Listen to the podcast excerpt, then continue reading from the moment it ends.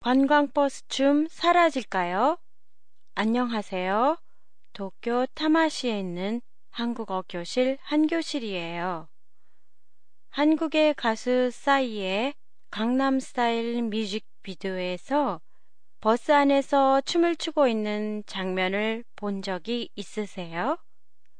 버스 안에서 좌석과 좌석 사이의 통로에서 춤을 추고 있는 건 뮤직비디오 안에 싸이뿐만이 아니라 실제로 일어나고 있는 일이에요.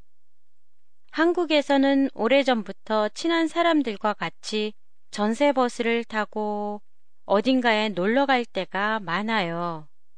개 모임이나 동호회에서 친구들과 같이 여행을 많이 하는 편이라서 그런데요. 서로 알고 지내는 친구들이라서 그런지 이동하는 동안 심심해지면 자연히 같이 노래를 부르게 되고 노래를 부르다 보면 춤도 추게 되는데요. 버스 안에는 가라오케, 조명시설까지 갖추어져 있어요. 고속버스를 달리다 보면 버스 안에서 반짝이는 조명 밑에서 승객들이 춤추는 모습을 흔히 볼 수 있어요.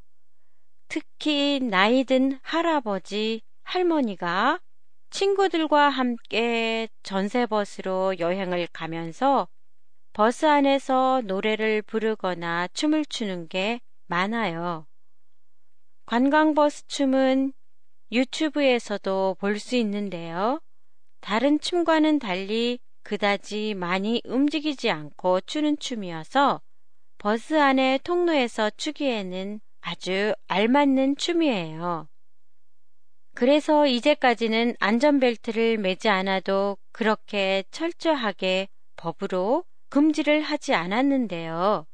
세월호 참사 이후 교통안전에 대한 우려가 높아지면서 전세버스나 관광버스 안에서 춤을 추는 것만이 아니라 노래를 부르는 것도 금지됐어요. 안전을 위해 춤을 금지하는 건 이해가 되지만 노래방까지 금지하는 건 좀 심하다는 생각도 드네요. 한 교실의 팟캐스트에 관한 여러분의 감상이나 의견을 보내주세요. 보내주실 때는 한교실.com이나 페이스북을 이용하세요. 안녕히 계세요.